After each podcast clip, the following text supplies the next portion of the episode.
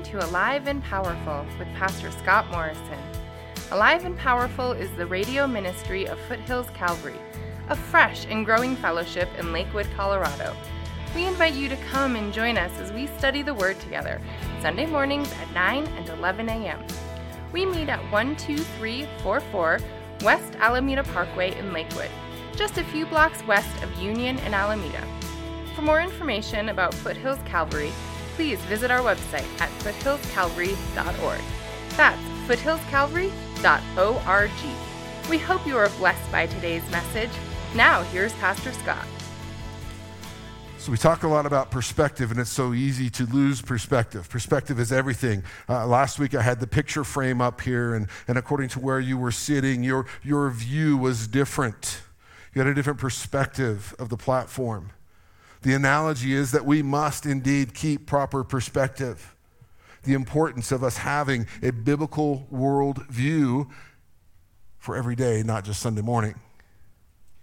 If we are walking through life and, and we can't see the cross, if, if we're walking through life and we can't see Jesus, then we need to adjust our walk. We need to adjust our perspective so we can see him, so we can hear his voice because of what Jesus did on the cross, you and I have the ability to repent, to believe, to accept Jesus Christ, and to ask for forgiveness of our sins, restoring that relationship with the Father. That's what it's all about. Perspective as we navigate life in this world filled of fear and chaos and mistrust and deceit, we've got to look through the frame of God's Word. If we don't, we're going to lose hope. We'll lose our way. And listen, th- th- this is hard. We all struggle with this. But if you're letting the world and what the world says, if you're letting that dictate your faith, then you're going to struggle continually. It's going to be hard. As Christians, with the proper perspective, we can be strong. We can be hopeful, as Peter's been telling us. We can even be joyful right in the midst of everything else that's happening in the world. Last week's message was a hard one. That's why we review and view everything through God's Word. That carries over into today's message, especially as new mandates are declared in our cities and in our counties. Quick question for you How many of you are anxious? A couple of people raised their hand right away. We should just stop and pray right now. How many of you have been anxious this last year? Yeah, a little bit. How many of you got anxious as soon as I asked that question?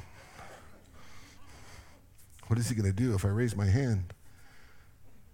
We tend to get anxious when things are not the way we think they should be. Two weeks ago, I was in my prayer journal and I couldn't get past the first scripture on the first page. I was struggling with anxiety myself. Okay, Lord, what are you doing? How are we going to do this? What, how, how, mm, what if? Philippians 4, 6 through 7, be anxious for nothing, but in everything by prayer and supplication with thanksgiving, let your requests be made known to God. And the peace of God, which surpasses all comprehension or all understanding, will guard your hearts and your minds in Christ Jesus anxiousness. You see, we tend to get anxious when we're trying to provide for our own interests, not God's. When everything becomes about us and then it doesn't pan out the way we thought it should, we get anxious. But we're told to go to God and to verbally make a request with a grateful and a thankful heart. You see, if you and I don't have the proper perspective, we panic a bit. When instead we need to simply go to God. Why do we always panic first? We know when we go to God, He takes care of it and brings calm, brings direction, and brings peace. But we like to panic and be anxious for some reason. Now we're back to the word we used last week submitting to God surrendering. We all like to surrender. You know, you can even surrender your anxiety to God, He'll take it. Stating to God, May your will be done, not mine truly letting go of your own thoughts, your own desires. And Jesus even addressed anxiety in Matthew 6, 25 through 34. And you can read the whole thing later, but I wanted to key in on verses 33 and 34. But seek first his kingdom and his righteousness, and all these things will be added to you. So don't worry about tomorrow, for tomorrow will care for itself. Each day has enough trouble of its own. Charles Stanley says God doesn't tell us to stop worrying over food and shelter and clothing because we don't really need them. He knows we need them.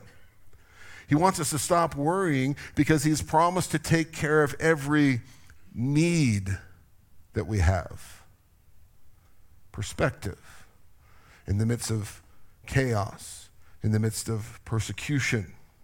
We're to seek first all things about God and His kingdom, then everything else you and I need will be taken care of.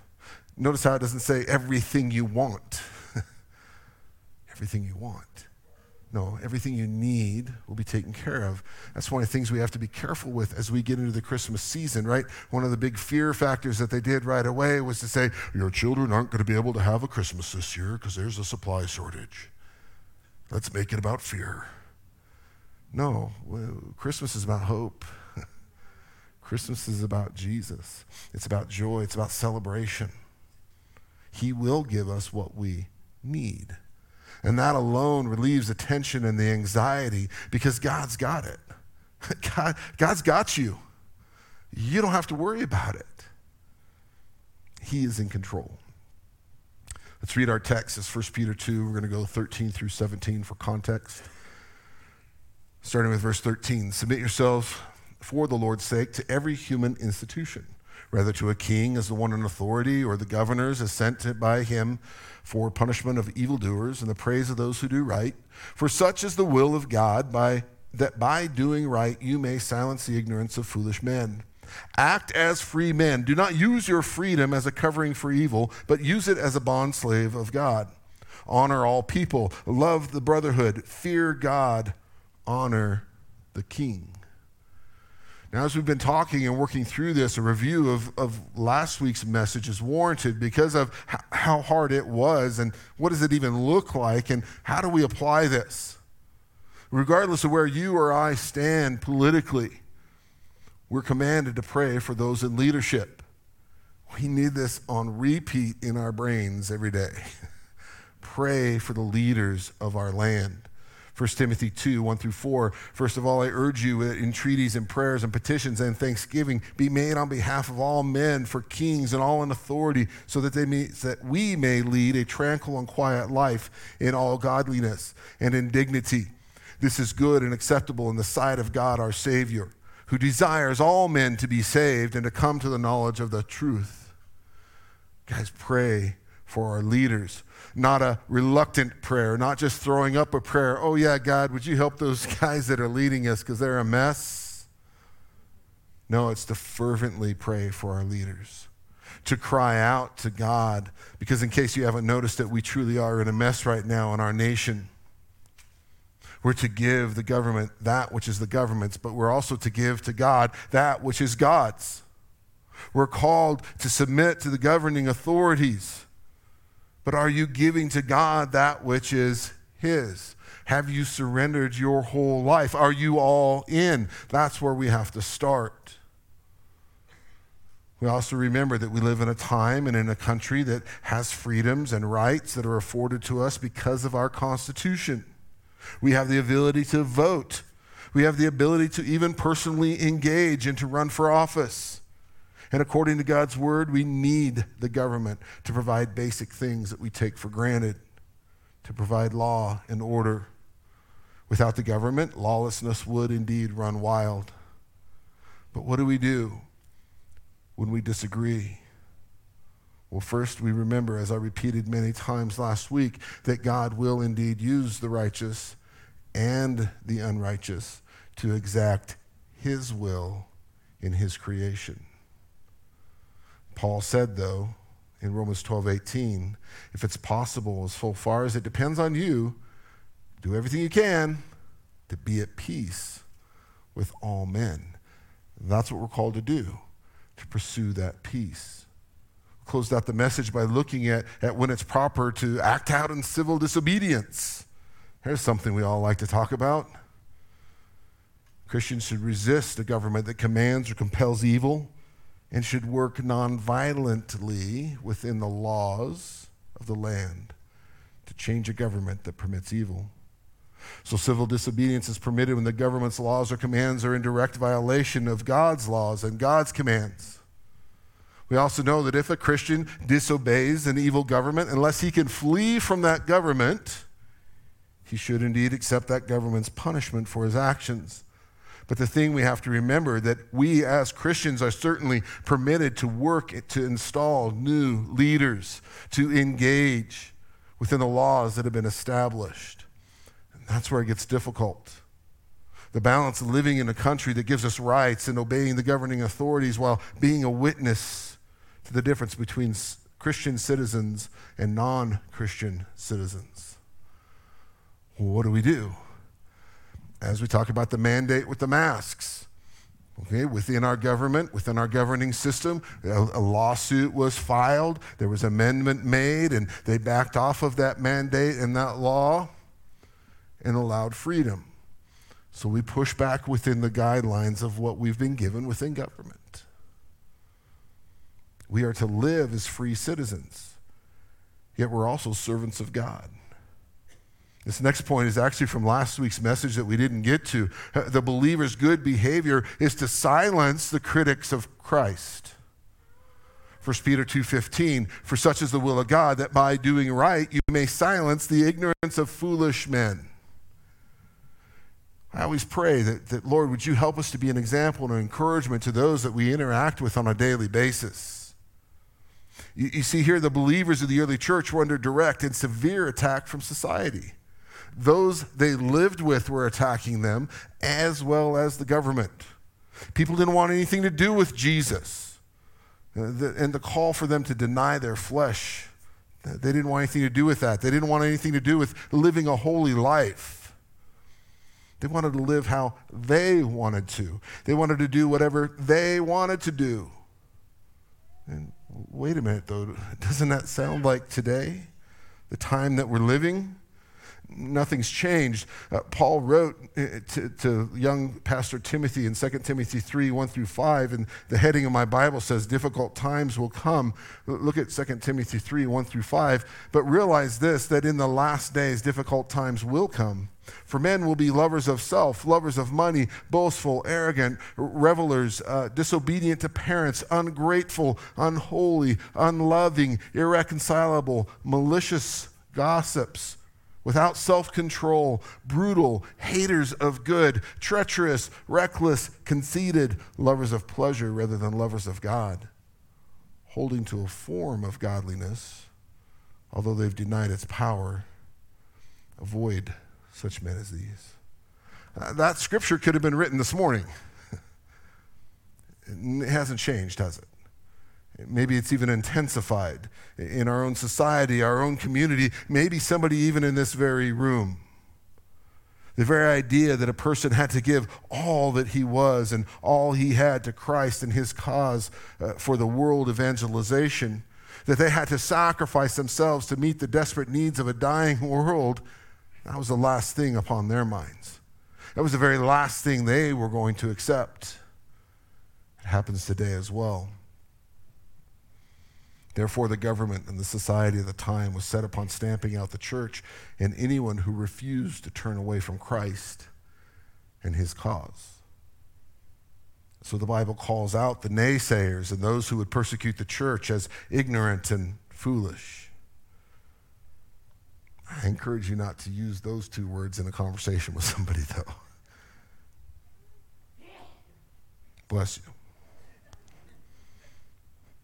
I personally can't imagine or fathom rejecting a person because they believe and they teach about love and joy and peace and health and patience and gentleness and uh, about obeying the law of the land and the authority of the government.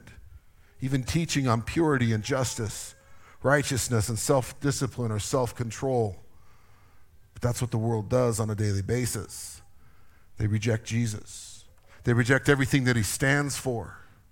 And a newsflash, a reminder, just in case you didn't know, even though there's a coexist bumper sticker, well, it rejects the very nature of Jesus.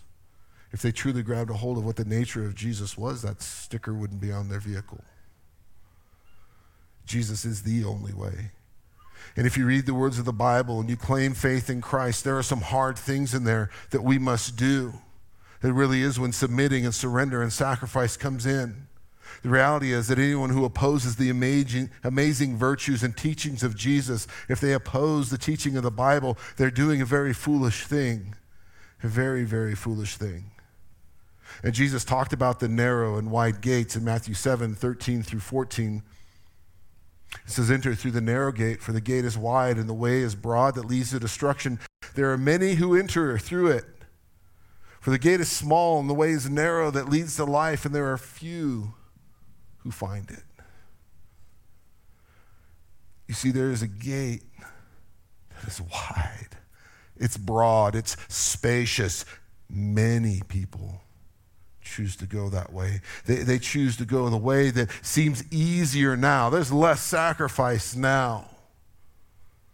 Even within that, there are many people who are seeking a religious experience, even.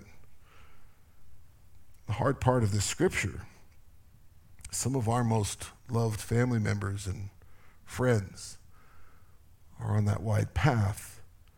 They're willfully walking towards that wide gate. They're willfully walking towards destruction. Religion. Religion is man's attempt at making himself acceptable to a holy God. But Jesus instructs enter through the narrow gate that leads to life, that leads to Jesus. It speaks to relationship, not religion. Jesus is the one who makes us acceptable. There will be few who find this path or make it to the narrow gate because they're not willing to submit to God. The only way to a genuine relationship with God is through Jesus Christ. It's all because what Jesus did on the cross and the fact that he rose from the grave. That's what gives us hope. That's what gives us strength. I don't know what kind of picture I had in my head of, of this whole thing of, of a narrow gate and a wide gate. For some reason, I kind of grew up thinking there were kind of two separate paths, but really, it's the same path. As you get closer to God, it's getting narrower and narrower. Do you realize we're walking up that path against people who are walking the opposite direction? We're bumping elbows and shoulders with people who are walking towards destruction. How many times can we reach out and try to grab a hold of somebody, get them turned around and on the right path? We should do that every day. If we'll stay on point with our relationship with God, if we're seen as a genuine believer, that is, that we're someone who is not just talking the talk, but we're actually walking the walk, living for Christ. By, by doing good, by, by being a genuine spirit filled believer, eventually our critics will be silenced. It may take time, but eventually righteous and godly behavior will indeed overcome the lies and the attacks of the enemy we need to hold fast. We need to keep walking in the right direction on that path towards Jesus. The evil that's present in this earth will eventually be seen for what it is hard things. Obey your rule, your rulers, so that our lawful and righteous behavior will silence any question about Christ and his great cause. Here's the tension we face right now obey your leaders, wear a mask, get a vaccine, socially distance. This requires us to re engage in praying for our country and our leaders even more. Maybe actually becoming a leader within the community, regardless, as I've been studying and praying through all this, guys, I'm struggling with it. I want to push back. That's my nature, right? But I've got to surrender that it's interesting, this last mandate that's come down, this last go round of wear your mask everywhere. I've had a much better attitude. I want to be salt and light. I want to walk into somebody's restaurant or somebody's business and I want to encourage them and, and encourage them to be thankful that, yeah, people are wearing masks walking in the door, but you're still open. You're not shut down. It's all good. Let's have some lunch. let's, let's enjoy some green chili. We're to be salt and light. People don't need the extra grief and tension. There's been a lot of pushback. Guys, we're to be an example. When we're out in the world and we're walking the streets and we're doing business, just, just be the example. Go above and beyond. Be joyful in it. And watch how it changes their demeanor and brings some hope to them. Especially to those who have decided to go back to work. Let's encourage those who are going back to work. You and I have to get into the Word. We've got to go deeper. You and I need to go to prayer. I've been challenged. God's been just challenging me even more this last week. Go deeper in prayer. Did you pray about that? Well, well no. Okay, well, let's pray about it. Press in, go deeper. We need, seek, we need to seek the Lord at every level of our lives on a daily basis as I said earlier, as a church, due to working within the law and, and, and what we do to uphold our rights, and those who are working and fighting endlessly to help us up, uphold our rights, we don't have to adhere to that mandate within this facility, within this, in, within this building, but we can still be an example within our community. We must respond as a spirit filled believer at every point, at every interaction. Be Jesus to somebody and a reminder when it comes to the state, the government, Jesus said, a Christian must render or give to Caesar the things of Caesar. Look at why Jesus said this in Matthew 22, 15 through 22. Uh, the Pharisees went and plotted together how they may trap him in what he said. Uh, they sent their disciples to him along with the Herodians, saying, Teacher, we know that you are truthful and teach the way of God in truth, and defer to no one, uh, for you are not partial to any. So tell us then, what do you think? Is it lawful to give the poll tax to Caesar or not? Jesus perceived their malice, their wickedness or evil desire, and said, Why are you testing me, you hypocrites? Show me the coin used for the poll tax. And they brought him a denarius. He said to them, Whose likeness and his inscription is on this? They said to him, Caesar's. Then he said to them, Then render to Caesar the things that are Caesar's and to God the things that are God's. Hearing this, they were amazed. Leaving him, they went away. That's a good example of us being a spirit filled believer, answering questions with Scripture to the point, although he did call them hypocrites to their face. But use Scripture to answer. See, Jesus has a higher authority than the state. It's God Himself. So when the state begins to fail in executing justice under God, the Christian must listen to and be obedient to God rather than the state. So there are times when Christian, when a Christian serves the highest good of the state by refusing to obey the state and insisting on obedience to God. By such he bears a greater witness and he works for a greater justice by effecting change within that state. Guys, in this, and I didn't put it in the message, so I'm going into dangerous territory, going off manuscript. Is abortion right? Then why aren't we fighting tooth and nail against it? There's a law that needs to be changed across our nation. Too many babies have been killed. Guys, that's why we engage in this free country that we live in. And we step up and we fight for those who are being murdered.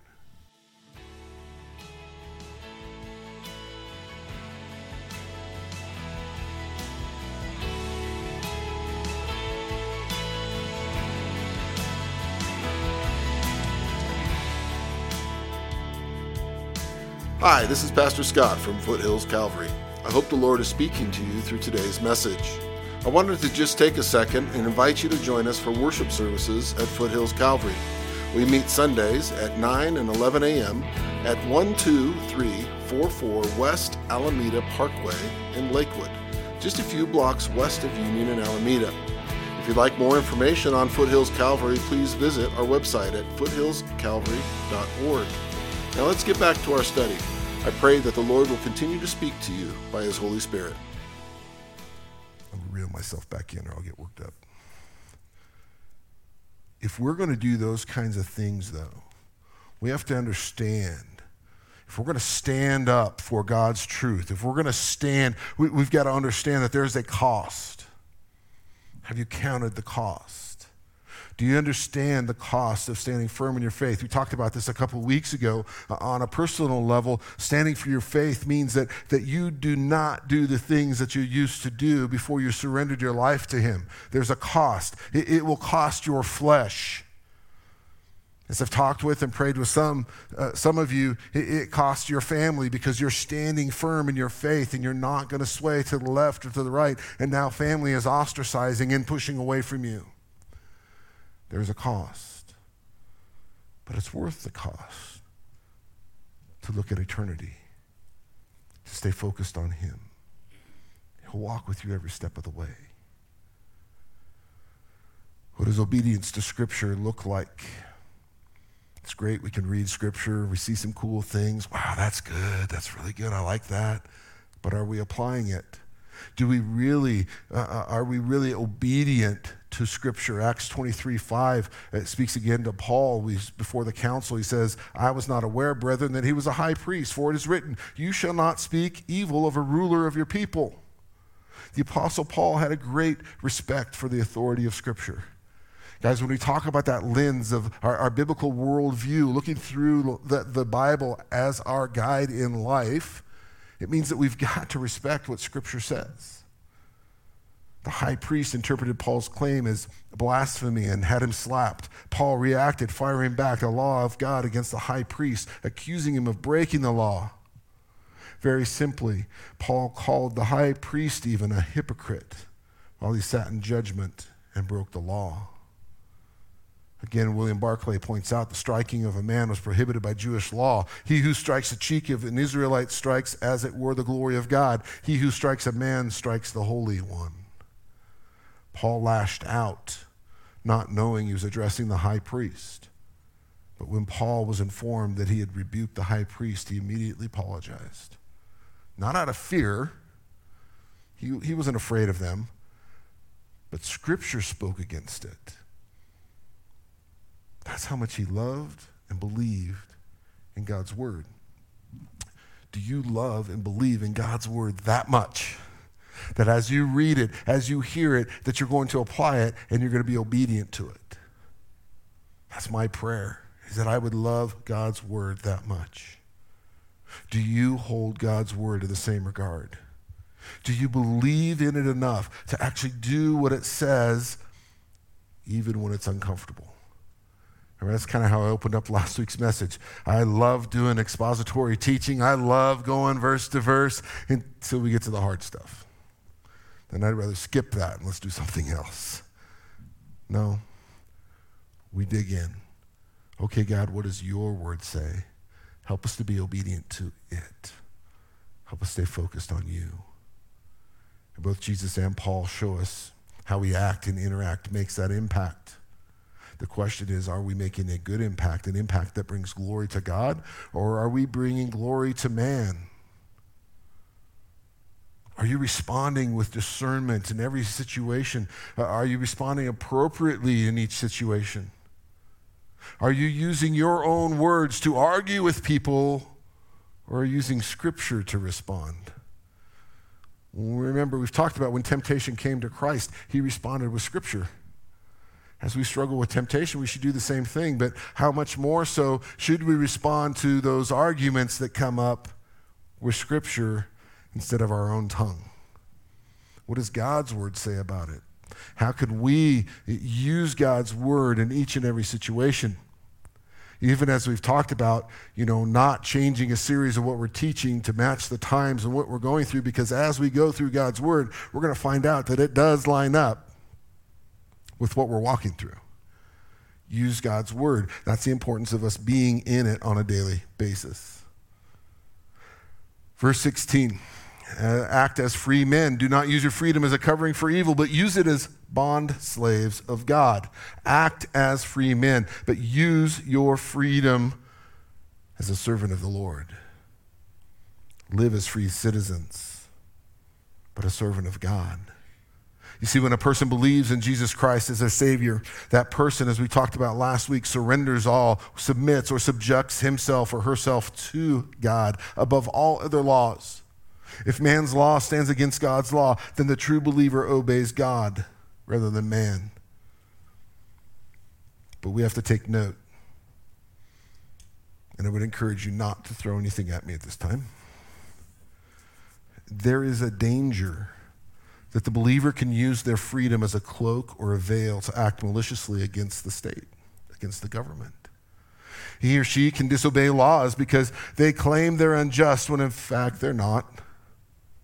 It is just a matter of, well, we don't really care for the law, or dare I say, the mandate. But again, do we understand true persecution? Remember, there's a big outcry of persecution, the church is being persecuted. Mm. Do we really understand what persecution is? I don't think so. William Barclay states it well. He says, Any great Christian doctrine can be perverted into an excuse for evil. The doctrine of grace can be perverted into an excuse to sinning to one's heart's content. The doctrine of the love of God can be sentimentalized into defense for breaking the law of God. The doctrine of of the life to come, eternal life, can be perverted into a reason for neglecting life in this world. Live like you want to. You got heaven. You'll be okay. There is no doctrine so easy to pervert, though, as the doctrine of Christian freedom, Christian liberty. You see, there are many places in the New Testament talk about doctrine that's being perverted frequently, and this is not new. Paul tells the Galatians that they are called to freedom. Galatians 5:13, you're called to freedom. Only do not turn your freedom into an opportunity for the flesh, but through love serve one another. Don't lose focus, don't lose perspective. Charles Stanley said, We are free in Christ, but we do not have license to sin because it no longer fits who we are as the children of God. Rather, we have been set free from every encumbrance to become who He created us to be. Those who build up and encourage others through creative, spirit led ministries. Why would anyone who truly loves Jesus want to use his or her cross bought freedom to do anything that would disgrace his name? I've told you guys before, before I even get on the platform on Sunday morning, I'm telling God, and if I'm going to do anything today that is not going to bring honor to you, take me out. I invite the lightning bolt. So if you ever see a burnt mark out in front of the building when you get here, someone needs to fill in. I don't want to do anything that would dishonor God. That should be our everyday life. God, help me not to do anything to dishonor you today. What's the main point? You and I, as believers, are the servants of God. We're not the servants of our own ideas and our own thoughts. We're to serve God and His call, not our own lusts and our own desires. Not my will, but your will be done, Lord. I surrender to you my heart's desires, my thoughts. I ask that you make my heart match your heart. What is it that you want from me? Uh, what is it you have for me? Help me to desire that. I want my heart to line up with God's heart. That should be our prayer. But within that main point, there's a reality check. We have no right to break the laws of government unless those laws directly oppose God and His law. His word. So here we are, dealing with the government, living as citizens of the state, just like those who Peter is writing to. But in that, they were given very, four very clear, distinct duties. These are required of every single one of us as believers, every servant of God, especially us today. Verse 17 honor all people, love the brotherhood, fear God, honor the king honor all men, love the brotherhood, fear God, honor the king. Respect and esteem all citizens as your fellow citizens. Remember, the early church and its believers, they were surrounded by heathen worshippers of idols and corrupt people who wallowed around in a cesspool of immoral and unjust and drunken behavior, even. Yet Scripture is here saying, honor all men, these as well as the more controlled and disciplined. Note that this doesn't mean to honor them because of their sin, but to honor them because they're God's creation, because their souls are more value than the wealth of the world. Honor them because of any virtue and good and order that they have in their lives. Honor them because they contribute to the work, to the defense, to the structure of a nation. All persons are to be honored, respected, esteemed. No person is to be mistreated no matter who he, may, he or she may be rich or poor, corrupt or clean, bad or good, evil or righteous, destructive or constructive. must try to reach all persons on earth for Jesus Christ. For God so loved the world that he gave his only Son. These people need to be honored. They need to make a contribution to society. They need to be doing all the good that they can for society. No person is ever to be counted beyond reach. The question for you this morning is well, we can love the lovelies, can't we? They smell good, they're dressed right, they talk good, everything's perfect. But what about the unlovelies? Can we love the unlovelies? We're called to. Luke 10 33 34 says, But a Samaritan who was on a journey came upon him, and when he saw him, he felt compassion, came to him and bandaged his wounds, and poured oil and wine on them, and uh, put him on his own beast, and brought him to the inn, and took care of him. Or Acts 28 2, the natives showed us extraordinary kindness because of the rain that had set in and the cold, and they kindled a fire, and they received us well. Philippians 2, 3, and 4. Do nothing from selfish or empty conceit, but with humility of mind, regard one another as more important than, than yourselves. Do not merely look out for your own personal interests, but also for the interests of others. So honor all men. Next, love the brotherhood. It means that to love all believers, whoever they may be, regardless of color, nationality, or beliefs. It doesn't mean that we accept bad or dangerous doctrine or false teaching or allow people to wallow in their own sinful lifestyle. But if a person is a brother or sister in Christ, a true believer, we are to love them. You got to love me, and I got to love you.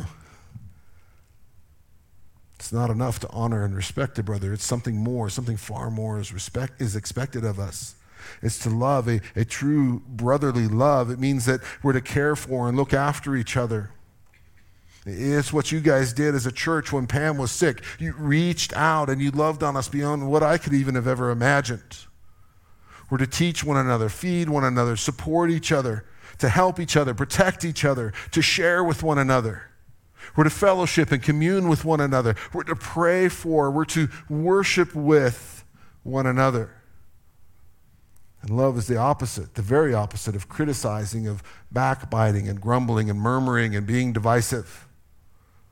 We're to love the brotherhood of all believers everywhere. Remember, we talked a couple of weeks ago about the fact that we're going to be in heaven with some people we disagreed with on earth. They're going to be there. We need to love them. Matthew 22, 37 through 39. It's basically our vision statement for the church. The two greatest commands. He said to them, You shall love the Lord your God with all your heart, with all your soul, with all your mind. This is the greatest and foremost commandment. The second is like it you shall love your neighbor as yourself.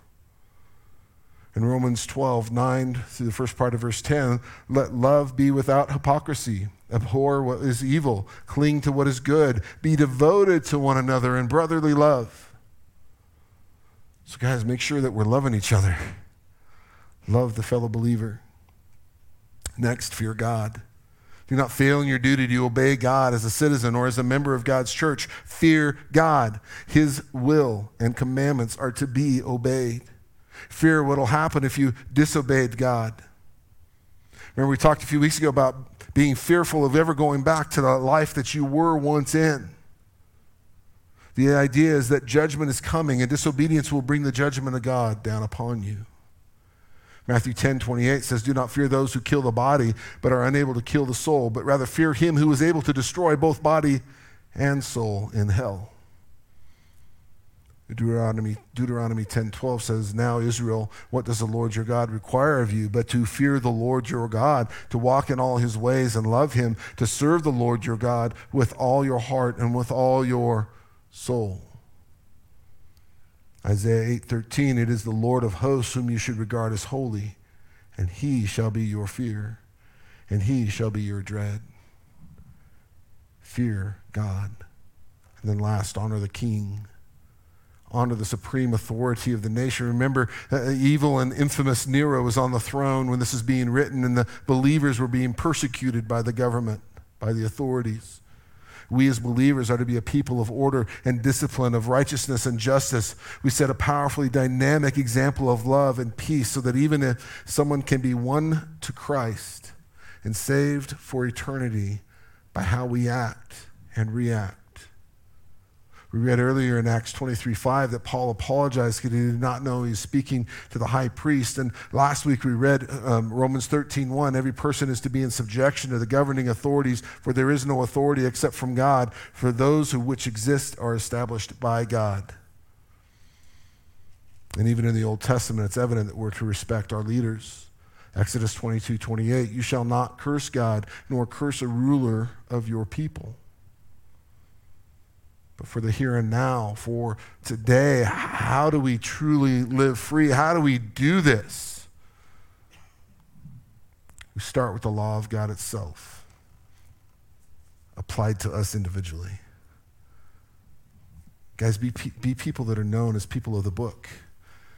Let it be evident that you've spent time in God's Word complete and total submission, a restored relationship with God Himself. It's the only thing that will ultimately help us as we submit to the government that He has placed over us. The leaders that He has given us, we, the people, the liberty or the freedom to put into office, to uphold and to create laws that we just read, we as Christians are to obey. The simplicity. Honor all men and women Love the brotherhood and the sisterhood. Love the fellow believers. Fear God. Honor the king. Simply said, live as a Holy Spirit filled follower of Christ. That was our theme as we uh, walked through the book of Acts. We were ambassadors for Christ as a spirit filled believer. Every day, seek Him Seek words of wisdom from him, seek direction from him. Remember that civil government and law are indeed a restraint upon evil. The power of evil and corruption is so strong that when men without law, they go on a rampage of selfishness and sin, looting, stealing, assault, immorality, destruction, even murder. History history and the breakdown of law within communities and cities and societies and families, it, it provides that evidence. We know it. When law does not exist or when law is not enforced, evil runs rampant. Society desperately needs to heed this fact. I will never tell you to do what is outside of God's word. Each one of you are responsible for your own actions how you handle God's word. You're, you're responsible for your choices. That's why you won't hear me tell you whether or not you should wear a mask or get a shot. But I will always tell you to seek God first.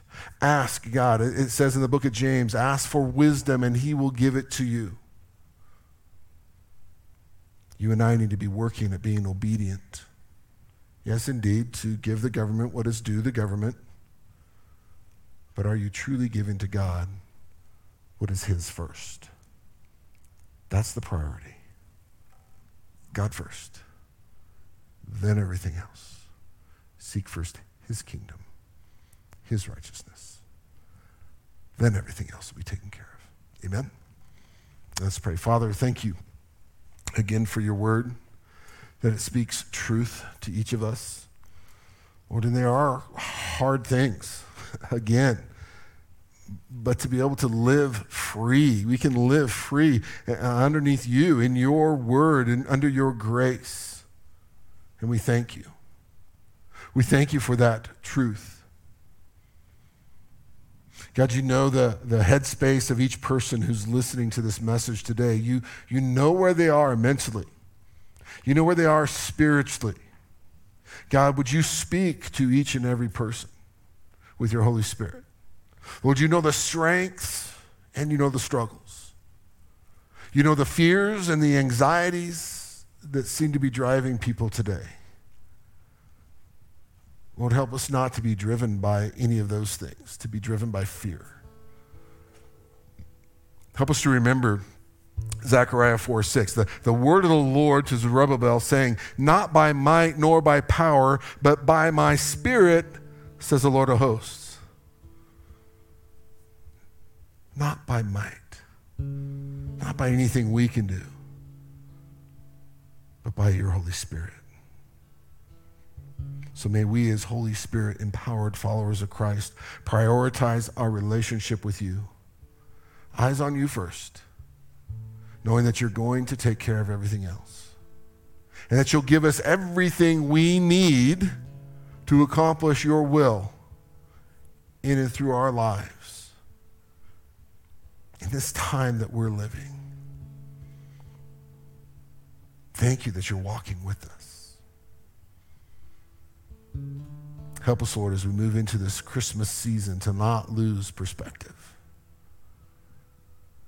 to not be swayed to the left or to the right, but to keep walking one step at a time with our eyes on you. Mm. And to remember we're walking together, there's other believers. So we thank you for that, Father.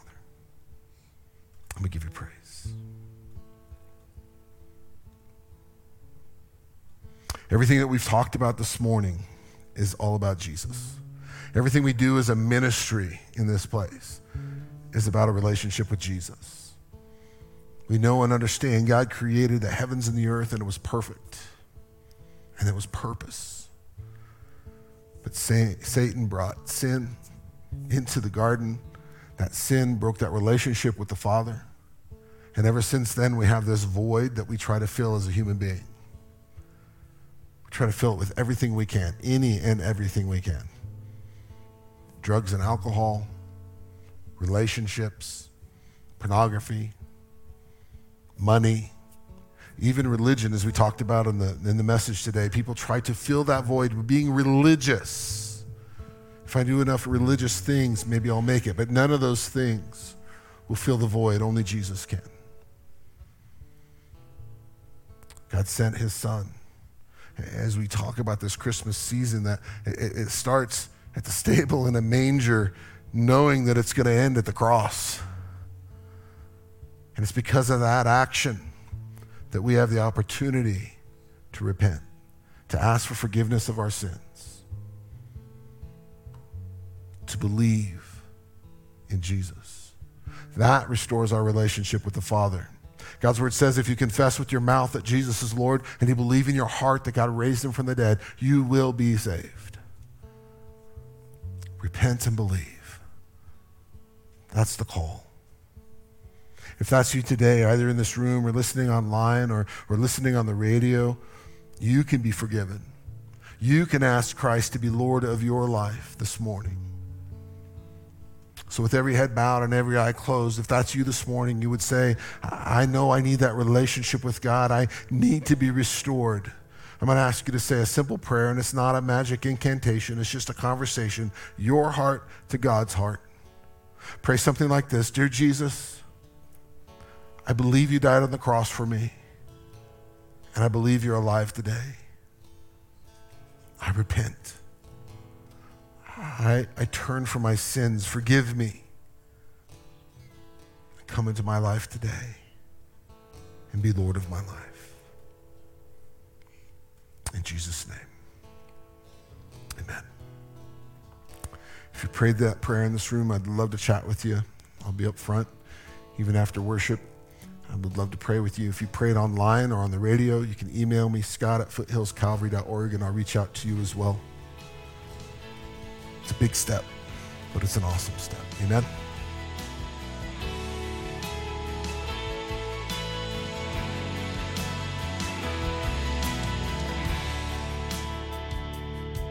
This has been Alive and Powerful with Pastor Scott Morrison. We hope you were blessed by today's message.